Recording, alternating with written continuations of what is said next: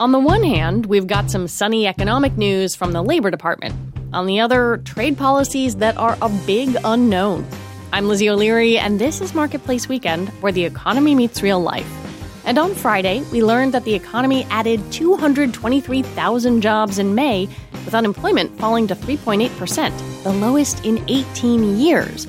The president also tweeted about the report before it came out, though without specifics. That is definitely not how things are usually done, as the data can move markets. But that's not the only thing that markets and the people who think about economics are focused on right now. Because American trade policies are in the middle of some big changes. The president is imposing some pretty steep tariffs on three of our biggest trading partners the European Union, Canada, and Mexico. Needless to say, they're not thrilled. And we are back in retaliatory tit for tat mode. To talk about all this, we called up Julie Neiman, Executive Vice President at Smith Moore and Company in St. Louis. Welcome. My pleasure. How would you describe the administration's trade policy right now?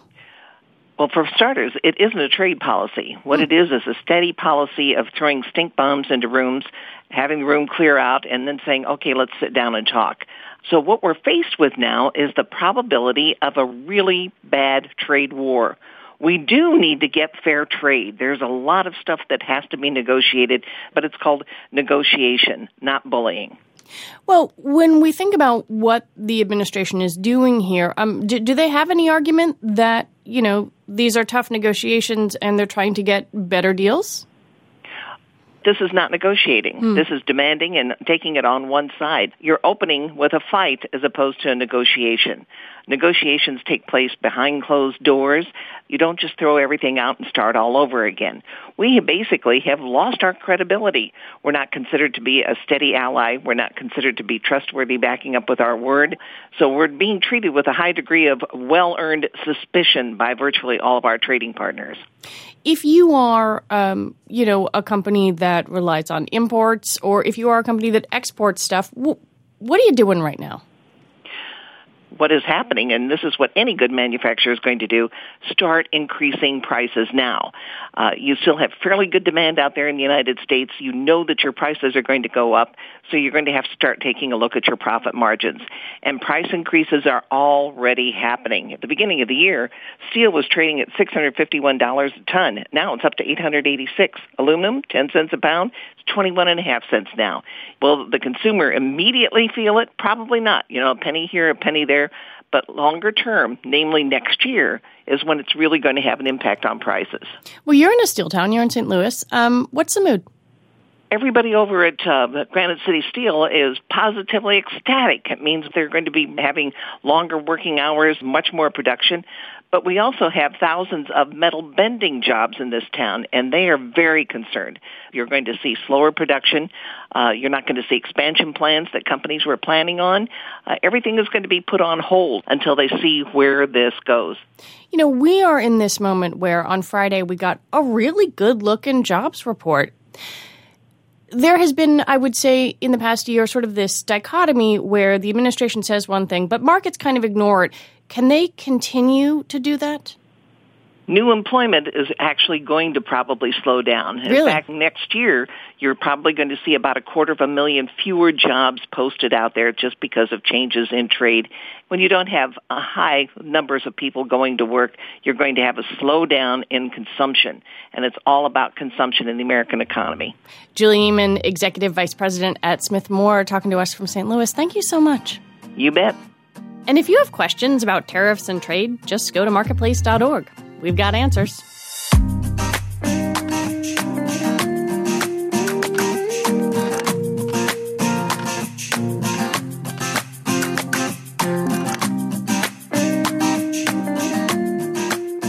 If you've watched any TV lately, you've probably seen ads for the World Cup. It starts in Russia on June 14th.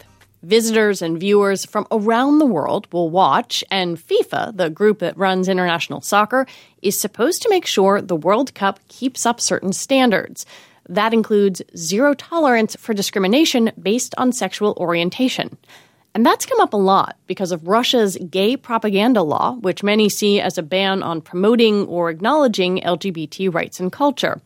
To understand how FIFA, Russia, and yes, those big money World Cup sponsors interact to make the rules, we have Yuval Weber, a fellow at the Kennan Institute at the Wilson Center. Welcome to the show. Thanks for having me on. I want to start with some basics. You know, when FIFA puts on a big event like the World Cup, um, who makes the rules? Are, are they abiding by country law? Is it their own sort of principality? What happens? One of the interesting features about uh, the the FIFA World Cup as well as the Olympics is that these organizations have something really valuable, and they're able to get the host countries to suspend their own laws in order to get these events. So, for instance, Russia usually has a pretty strict migration law. You can't go there without a visa. But FIFA is able, and the Winter Olympics, when it was in Sochi a few years ago, was able to get Russia to suspend those laws for the people who were attending. So, right now, if you want to go to the World Cup in Russia, ordinarily you would need a visa to go to the country. But if you have a ticket, that is your visa. Um, wow. FIFA and the World Cup can also get countries to suspend tax laws so that FIFA doesn't pay uh, local taxes. Then get them to suspend aspects of labor law so that you know the stadiums get built.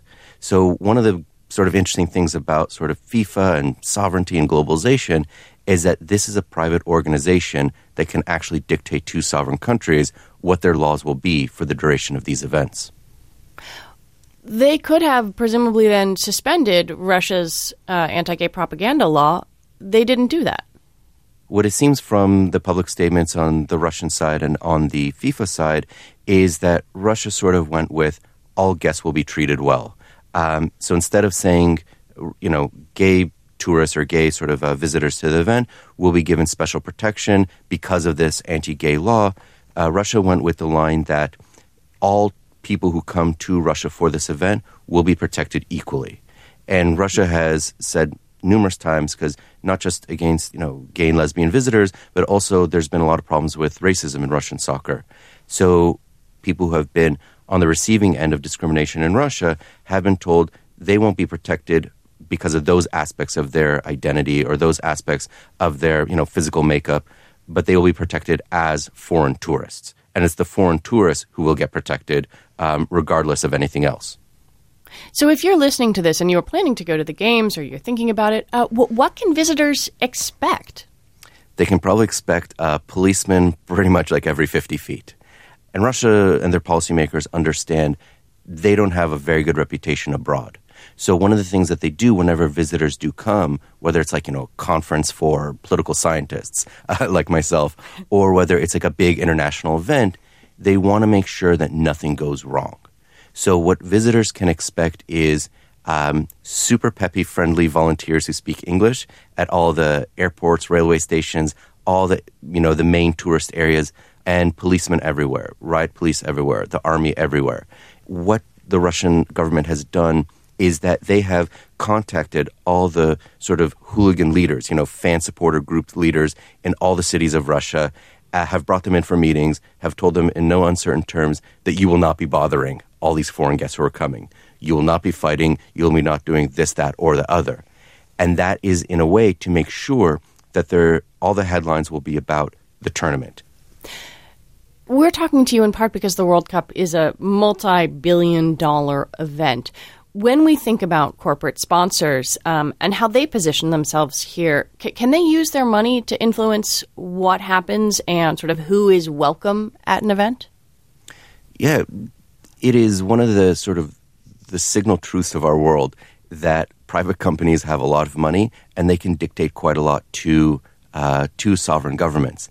And what we've seen in terms of all the issues surrounding Russia is that more or less the corporate sponsors who are participating in this, they want to make sure that the Russia aspect of this is probably de-emphasized and that people focus in on the World Cup. They focus in on, you know, Leo Messi, Cristiano Ronaldo, like all the big stars um, who are popular across the world, and de-emphasize the local host. Uh, this is in probably in contrast to when the World Cup was held in South Africa, in which uh, all the corporate sponsors, you know, went in hand over fist in order to associate themselves with this really positive story of South yeah. Africa overcoming apartheid in order to hold this like big international um, event. And so, in that sense, we can see the, both the positive and negative aspects of globalization. FIFA can put on effectively the same event everywhere. Sometimes those stories that come with those events are positive, like when it was in South Africa. In the, and also because FIFA is, by its design, one of the most deeply corrupt organizations on earth, sometimes those tournaments come with mm, perhaps less positive stories. Uh, like in Russia, in which there was allegations of vote buying, plus Russia's you know general foreign policy struggles with the West, and then as well the next one coming up in Qatar, in which the the, the treatment of migrant workers has just been totally abysmal. So that's what FIFA is trying to do is to make sure that when the story is positive, they emphasize that. When the story is negative, you'll see a lot of this, you know, the the soccer stars. So about corporate sponsors, you know, can they can they vote with their dollars? I mean, McDonald's has pushed back about Qatar, but what can corporate sponsors do here if they want to? Well, corporate sponsors can can choose not to to sponsor these uh, these events, and what we've seen is that, uh, particularly with the with the Russia World Cup, there hasn't been a lot of you know the heavy duty sponsorship. There's been a few of the companies that are still there, like let's say McDonald's and Budweiser, but in general, the Western companies, particularly when it comes to you know the geopolitical risk associated with Russia and the reputational risk associated with FIFA itself, these are companies that are being replaced by local Russian, Chinese, and Middle Eastern companies. The big sponsors that have come in have been Gazprom, the, the Russian natural gas giant, uh, Qatar Airways, which is the main sponsor of the, the forthcoming one, and a few Chinese companies. The countries that have a lot of money but seek to you know, gain the global stage, seek to burnish their own soft power, that's essentially the people who are uh, aligning themselves most closely with this particular World Cup. Yuval Weber, thank you so much. Thank you for having me on.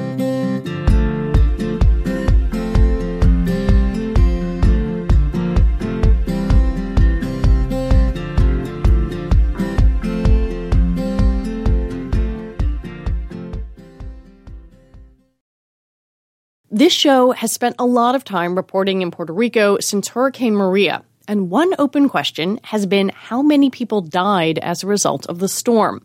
This week, Harvard published a study in the New England Journal of Medicine saying the number is more than 4,600 people. That's 70 times higher than official estimates.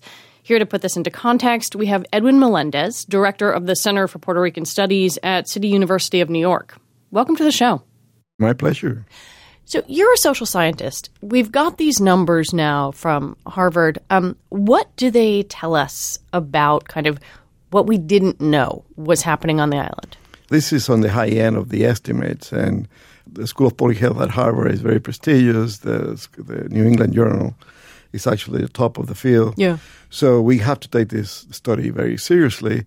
And though we're still waiting for uh, the so-called forensic study by the government uh, what this study, along with others, indicate is that the head count is much higher than anyone anticipated. You know, one of the things that keeps coming up when we think about Puerto Rico now and in the future is just numbers. Yes. And how much starts with getting accurate counts of things. Right. If you're on the mainland, can you have any certainty that the island's government is counting correctly right now? Unfortunately, not all the surveys that are conducted in the U.S. are conducted down in Puerto Rico. That's one area where the federal government can intervene. For example, there is no accounting of, of the cost of transportation in Puerto Rico. It's private information, there is a monopoly. And those are things that should be public, it's public data. And you go down the line, whether it's consumer uh, information whether it's government expenditures, and there are too many areas that are lacking uh, that data collection. You know, there are, I guess we could say, multiple entities in charge of Puerto Rico right, right now. We right. have the Fiscal Oversight Board right. that was created by Congress. We have the governor. Um, when you look at these questions of data and money, who do you see as in charge right now? Well, actually, it's a shared government, okay, and it has to be like that. The ultimate uh, authority and responsibility lies on Congress. You know, Puerto Rico is a territory; they don't have sovereign powers to uh, change uh, some of the laws that Congress enact, and therefore it has to be uh, shared. And the local government has certain latitude.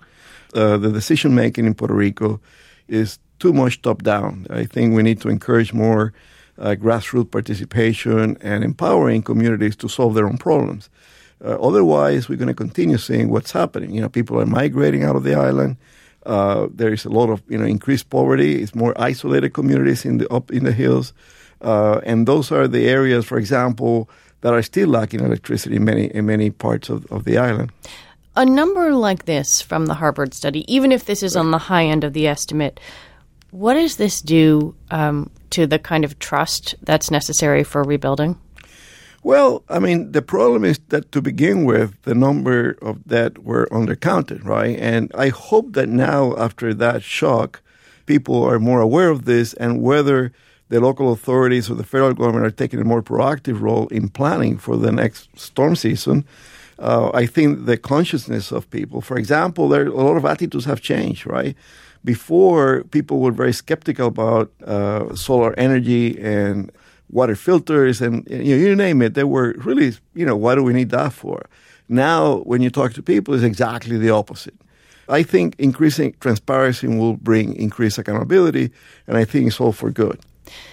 When you think about where recovery is right now and that we're heading into this hurricane season, what do you worry about the most? Well, I mean, I worry that the federal aid took a, a little bit of time to get there. Uh, even uh, troops on the ground took a while to get there. Uh, the local response was also problematic. to this date, I haven't seen a comprehensive uh, preparedness plan. I know one was commissioned. It's sort of a secret. No one knows. But it's certainly not being published or revealed, or there's no public comment period. So if there is a plan going on, it's certainly not evident to people who uh, worry about that, you know, the community leadership and the elected officials and so many other people. Edwin Melendez, Director of the Center for Puerto Rican Studies at the City University of New York. Thank you very much. Thanks for the invitation.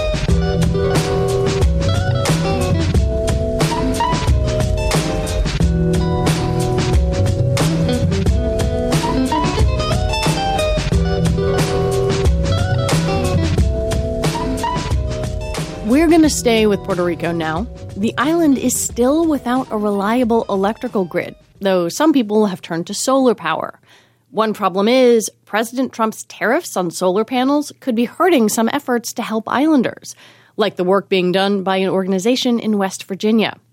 West Virginia Public Broadcasting's Glynis Board has our story. Far from the ocean after driving hours on narrow, winding mountain roads, there's a rural community in central Puerto Rico called Tetuan Tres. Eight months after Hurricane Maria, families here are still recovering from the disaster. No pensábamos que esto iba a ser tan grande. We didn't think it was going to be so big. It took everything, left us with nothing. That's Ana Molina Santiago. She and her husband run a Pentecostal church in Tetuan out of their home, and for years they've also cared for adults with special needs. And now their home is really full. After Hurricane George 20 years ago, their daughter had to move in with them. Now Hurricanes Irma and Maria have forced their granddaughter and great grandkids to move in as well. Living in a house with so many people has not been easy. Mi esposo, pues, uh, con sacrificio, my husband sacrificed and got a generator so that the children sleep okay and aren't too hot. The mosquitoes are relentless. The big sacrifice is the cost of the gasoline.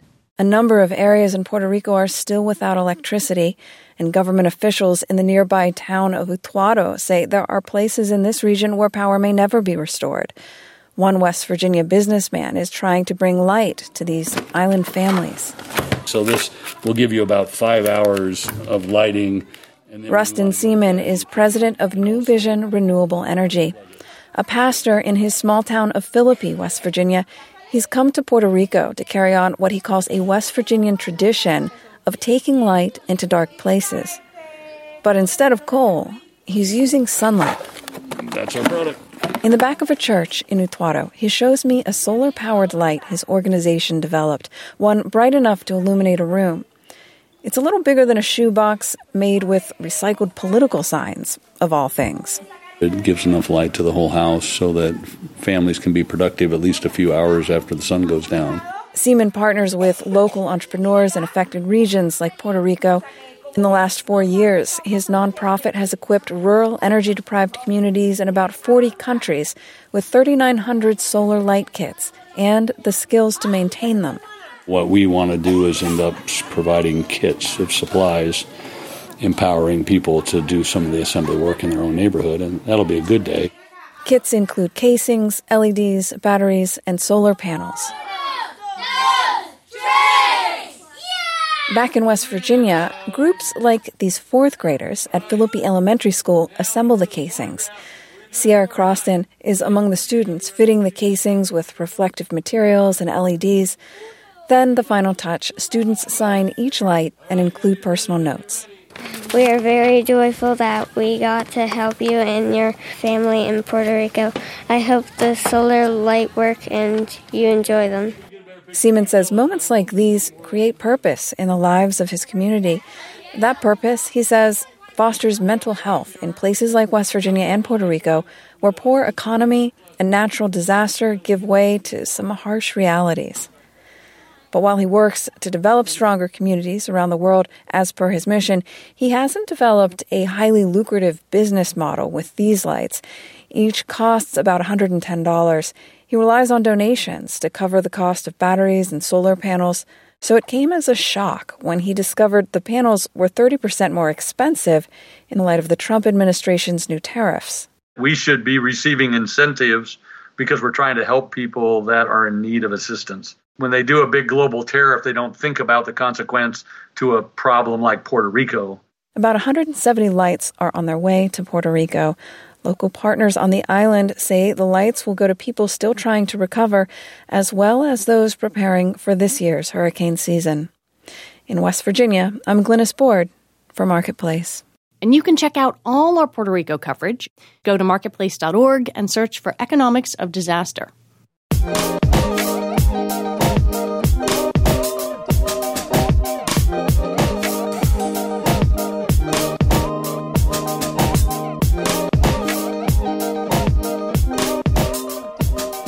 It's intern season.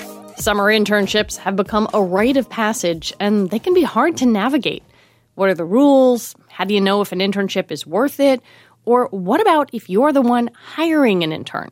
To break it all down, we have Alison Green, who writes the blog Ask a Manager and joins us every month to talk about life at work. Welcome. Thanks for having me. All right, we got a ton of internship related questions. Uh, obviously, tis the season.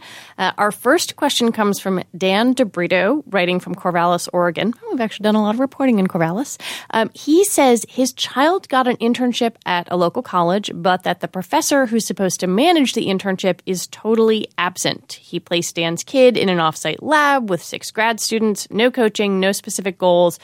And he's wondering if the professor is just checking a box if his grant that says he's got to provide education for low income high school students.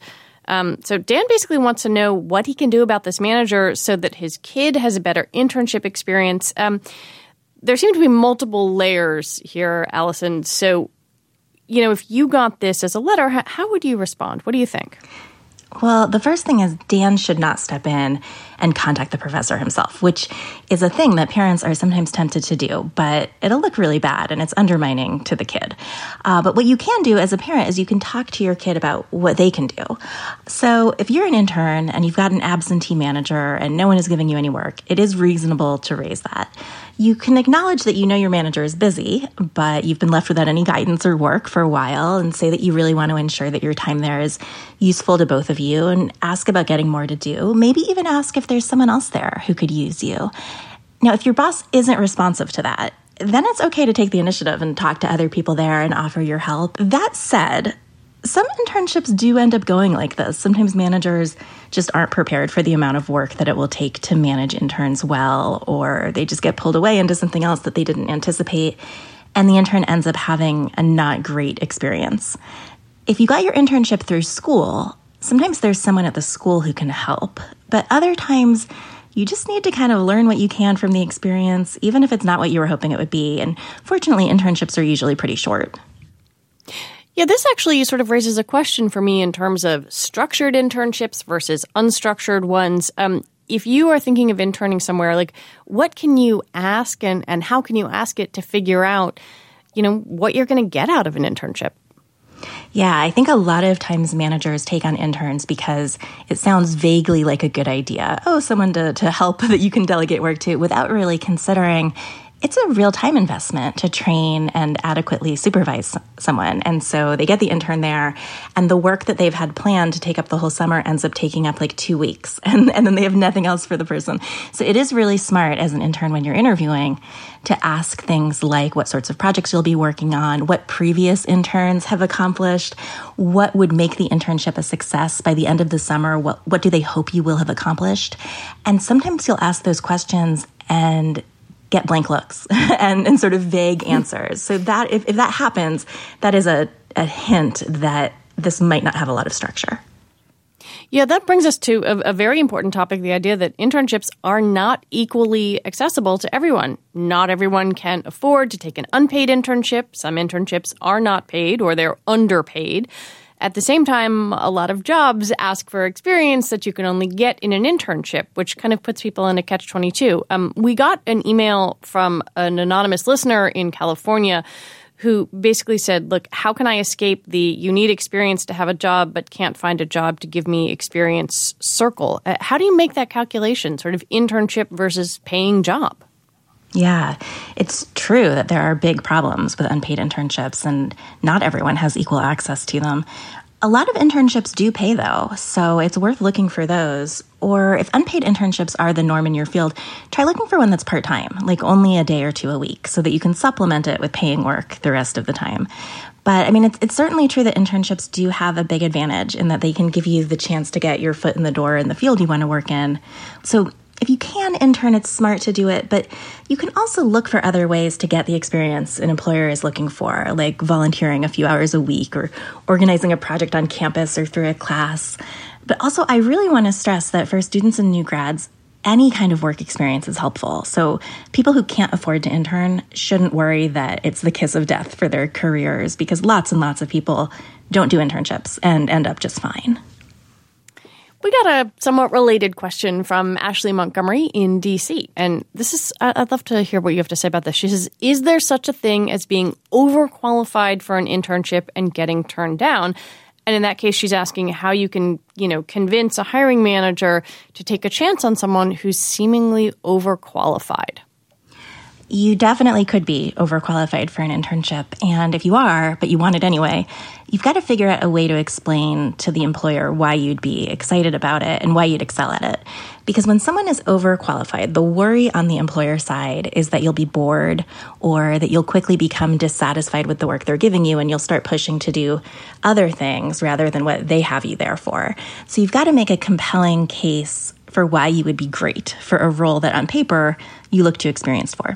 But also, if you're really overqualified, don't assume that you have to do an internship. I mean, you don't always mm. have to start at the bottom just because you're changing fields. So it's worth talking to people in the industry you want to move into to see if there are other paths into it. We're going to switch over to the other side of things, and we have a great question from a listener who's clearly um, really thought about this. Let's play that.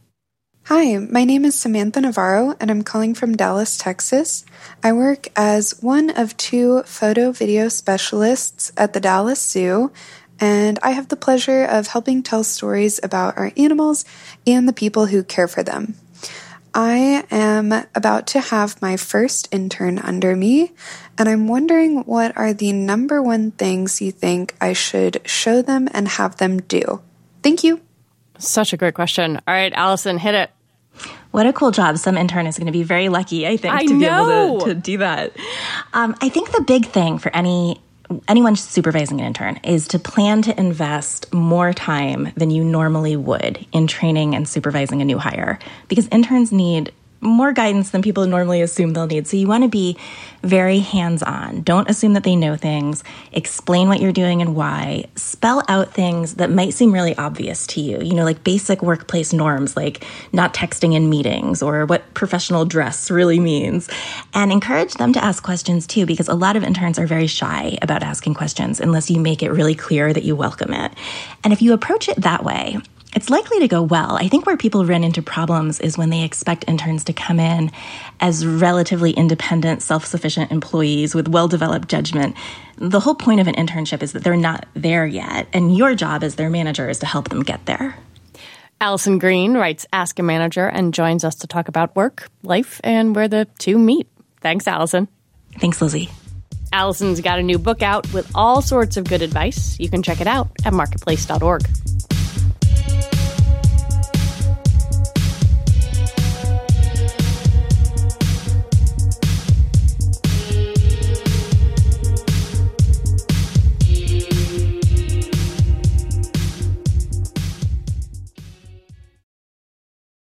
I'm going to play two job descriptions for you, and I want you to picture the ideal candidate for the job. Listen closely. Someone with superior analytical skills, including strong ability to identify and solve ambiguous problems, and a willingness to roll up the sleeves and do whatever is necessary to meet goals and deadlines. And here's the second job description. Again, picture who the job should go to someone who is flexible and has ability to shift gears quickly between multiple campaigns. They're cool under pressure with a pleasant while professional demeanor, both in the office and when interacting with talent. That first listing uses pretty masculine language, the second, pretty feminine. And those are both real job postings with E Entertainment News. The first is for a director of digital product, and the second for a social media editor. And that listing is in a new study that finds social media job postings use pretty gendered language generally skewed toward women. Brooke Erin Duffy co authored that study. She's an assistant professor at Cornell. Welcome. Thank you so much for having me. You looked at lots of different job descriptions. What is something coded as female read like? How is the language gendered? Someone who is um, in one of our, our favorite ads, someone who must be excited to work on administrative tasks. Um, oh, wow. yeah. So, anyone who's ever worked in, in an office knows how difficult it is to kind of feign excitement over administrative tasks, but essentially, someone who can embody what um, sociologists describe as emotional labor the terms passion enthusiastic were kind of this persistent refrain across our sample. There was also an emphasis on community building and someone who is caring, sociable, giving, generous. These are traditionally associated with feminine skills. You know, why are these traits things we associate with women anyway? Why why couldn't you say, "Oh, passion that's sort of open across the board"? Yeah, and I'm I'm you know very careful to point out these are coded as feminine and not anything that I um, that there's any natural association. And what was so profound to us is these are you know this is essentially a form of of tech work, but there was much less of an emphasis on the social media technical skills and more on these social dimensions on this need to be flexible, this need to perform a particular emotional stance. Can you give me an example of what would be sort of male coded language that might not show up in in one of the job descriptions you looked at? Terms that are associated with traditional tech work, so managerial, enterprising, entrepreneurial, leadership. What do the numbers say in terms of what percent uh, of these jobs are, are occupied by women? So, for us, the best um, statistic we came across was actually uh, self reported information on a salary composition site called PayScale. And 70 to 80% of social media workers, and that includes editors, specialists, managers, self identify as female.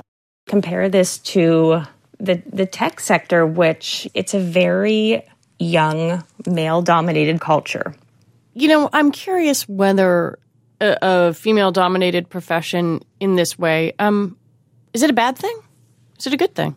This work tends to be rendered invisible. I mean, by virtue of the fact that it's behind the screens, but this invisibility manifests itself in other ways most likely um, kind of lower status and lower payment. And think about the status that coders and developers have.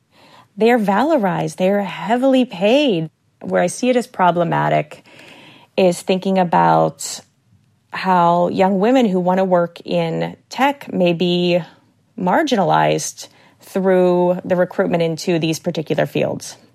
When we think about social media in our very fast paced economy. What, what is the role of a social media manager now, anyway? So there is so much content that is created for the digital economy, the type of content that goes on Instagram and Facebook and Twitter and Snapchat and even LinkedIn. And the only reason we come across this content is because social media workers make this content visible. They draw upon strategy to garner likes and favorites and, and metrics, and they ensure that content is hyper visible to us as consumers. But the irony, of course, is that to be good at this job, you as the worker are actually rendered invisible. So it's a really interesting binary there. Um, but the content we see, we see it because of the the planning and circulation of social media workers. So let's say you're listening to this and you're a hiring manager or you run a company and you're thinking, you know what, I, I want to put out straightforward language to hire anybody for this job. How can you avoid bias in hiring language?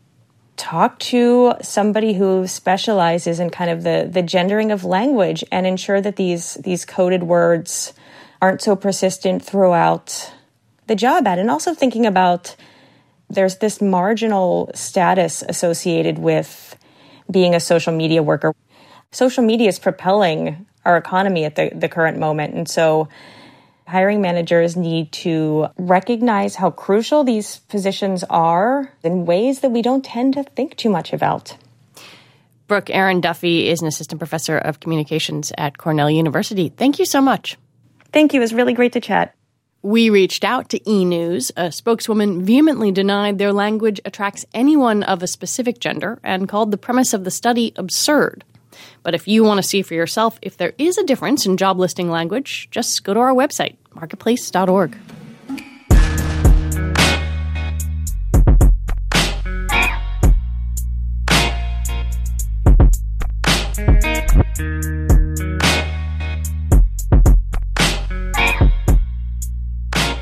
Next week, if you go to the movies, you'll see someone with the last name Ocean pulling together a band of skilled criminals for a great big heist. How long did it take you to figure all this out? Five years, eight months, and 12 days. Why do you need to do this? Because it's what I'm good at.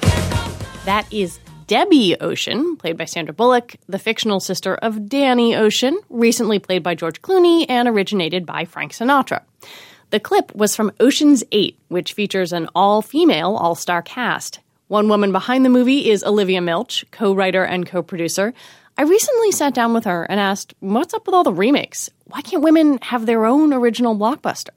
The hope is that we get to a place where there's just a lot of movies being made with female protagonists and female voices and uh, it's always comforting, I think, to have known entities. I hmm. think we, as audiences and as consumers of, of art and of media, there is something about that as an entry point. Well, and Hollywood is a business. I mean, the sort of reboot and sequel business has been big lately. Absolutely. And and I think that the hope is that you're doing justice to the characters and you're doing justice to the story, whether or not your way in may be something that feels a little bit known. What is true and what is new about the version you're telling? Do you think about box office in your creative process? I'm I'm very new to that element of things, so I I don't. I to me that all kind of seems like mon- monopoly money. I mean, I I'm I would imagine perhaps after this experience, I will have more of an intimate and personal understanding of that. Knock on wood, but um, I was really fortunate to grow up around storytellers that were not didn't think about commercial viability and commercial success, and that wasn't something that was ingrained. In. Your in father me. is David yeah. Milch, creator of Deadwood, among other things. That guy. That but guy. I think you know there there doesn't have to be that tension between commercial success or commercial viability and great art, and um, and I think some of the best pieces of work that have come out of, of film can kind of live in the middle of that Venn diagram. You also made this movie Dude for Netflix, and I, I want to ask you about something you said on a panel. Um, that running a set doesn't have to be fear based. Tell me about that because obviously, in this cultural moment, we're talking about bullying, we're talking about sexism and harassment, and a lot of the meanness mm-hmm. that is endemic, uh, I guess, to, to both of our industries. How do you run a set that's not fear based? the best version of a set is a community. And to be the, the writer or the director on that set, you really want to make sure that everybody knows why they're there and what story that they're telling. And I think we have this idea of, of sets and of directors where, you know, people are yelling and throwing things and it's crazy, but oh, that's where the vision comes from. And, and that very well may be true, but that's not who I am and that's not the that's not what I would want to be a part of necessarily.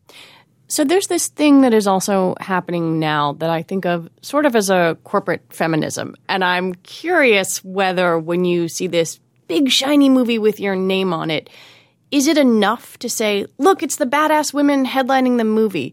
Do, do we get to a cultural point where maybe we miss the work? I'm always going to be happy when people are talking about feminism, if it's a corporation or, you know, the, the young woman on the street corner selling lemonade. I mean, I'll take it. Um, I think one potential antidote to the fear that it's being co-opted in some kind of way or the work is being missed is to look at the people who've been doing the work for a long time. And i think that tends to be women of color and the queer community and people who have been at the forefront of these fights for rights.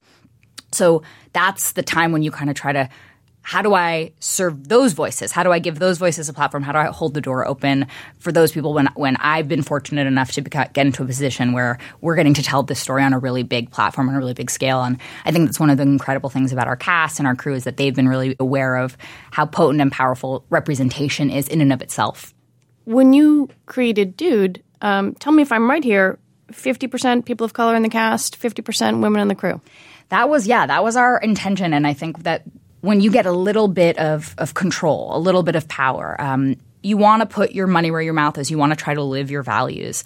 Also because you know that it will make the work better. You know, Dude is a is a better movie because it looks like the real world. I mean, I walked out of Ocean's 8 like ready to go commit some robberies. Yes. I am curious, how do you want people to walk out of this movie and feel? Empowered, uh, delighted, open to the possibilities of, of joy and fun. This is really just a story about women who are excellent at their jobs. They just happen to be criminals.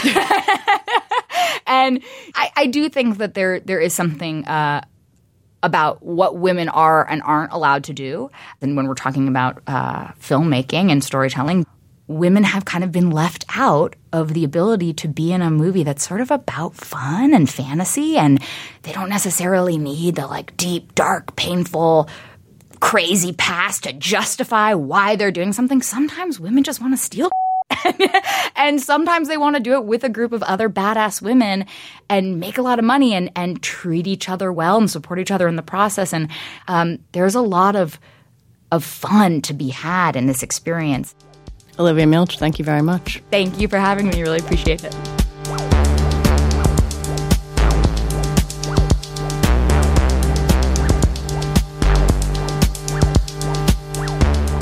The Ocean's 8 gang are fictional, of course, but there are some real life women who ran some big heists. The infamous Bonnie Parker of Bonnie and Clyde, and Ma Barker, who led the bank robbing Barker gang. And a string of more recent criminals the Starlet Bandit, the Church Lady Bandit, the Barbie Bandits. We wanted to get a handle on the psychology and reality behind the real women who do this, so we brought in an expert. My name is Kristy Holtfreter. I'm a professor in the School of Criminology and Criminal Justice at Arizona State University. I am the editor of the journal Feminist Criminology, which is the official journal of the American Society of Criminology's Division on Women and Crime. Crime is as old as law, but when it comes to women committing robberies, there's a shorter history. If you go outside of the United States, um, it's something that can be traced as far back as mid 18th century London where you'd find women participating with men in criminal gangs, usually committing crimes like minor thefts, shoplifting, pickpocketing, and occasionally robbery. Um, in the United States, we started to see women getting involved in these types of crimes around the late 19th and early 20th century, which corresponds to a time when their roles in the family began to change from strictly focused inside the home to outside of the home. And along with those legitimate opportunities and responsibilities came more opportunities to commit some of these economically motivated types of crime.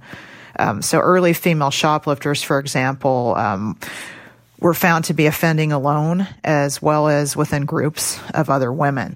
During the 1920s, some of the first big women heisters hit the scene in the U.S. One of the most interesting examples that I can think of is a case in the United States of a woman named Celia Cooney, who was known as the bob haired bandit, which of course was the popular hairstyle of the time in the 1920s Prohibition era. And uh, she was a 19 year old laundress in Brooklyn, and along with her husband Ed, held up a series of grocery stores um, at gunpoint um, over the course of several months in um, the mid 20s.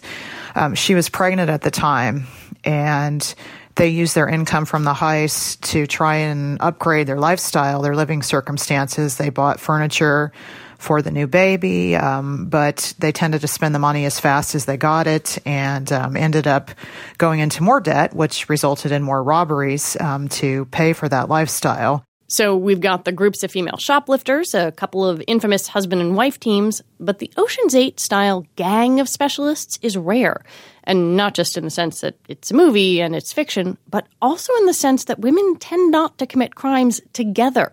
We do see more women offending either alone or with a romantic partner, men tending to work with um, other men as opposed to working alone.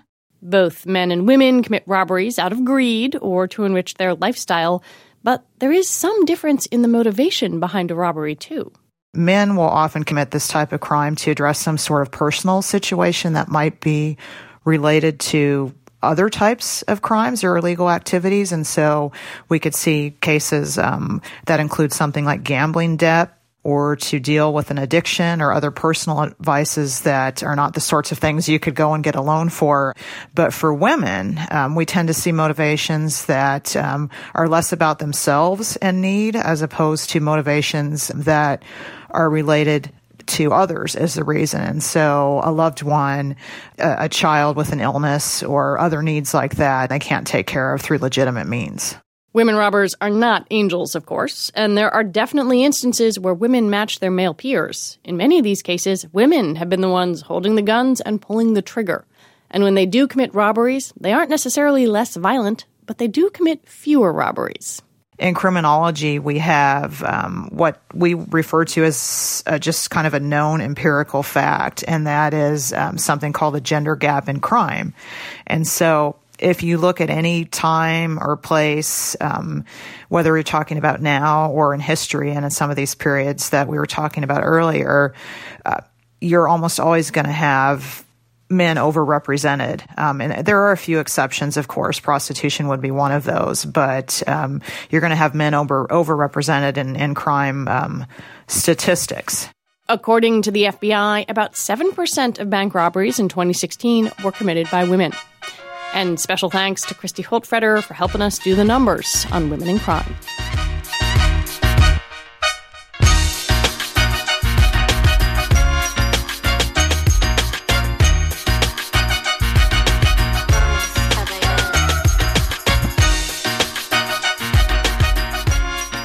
And that is it for the show this week. Marketplace Weekend is produced by Eliza Mills, Peter Balonon Rosen, and Paulina Velasco. Joanne Griffith is our executive producer. Special thanks this week to Katie Long. And Drew Jostad is our engineer. Our theme music is composed by Naren Rao. Evelyn Larrubia is Marketplace's executive editor. Deborah Clark is our senior vice president and general manager. I'm Lizzie O'Leary. Thanks for listening.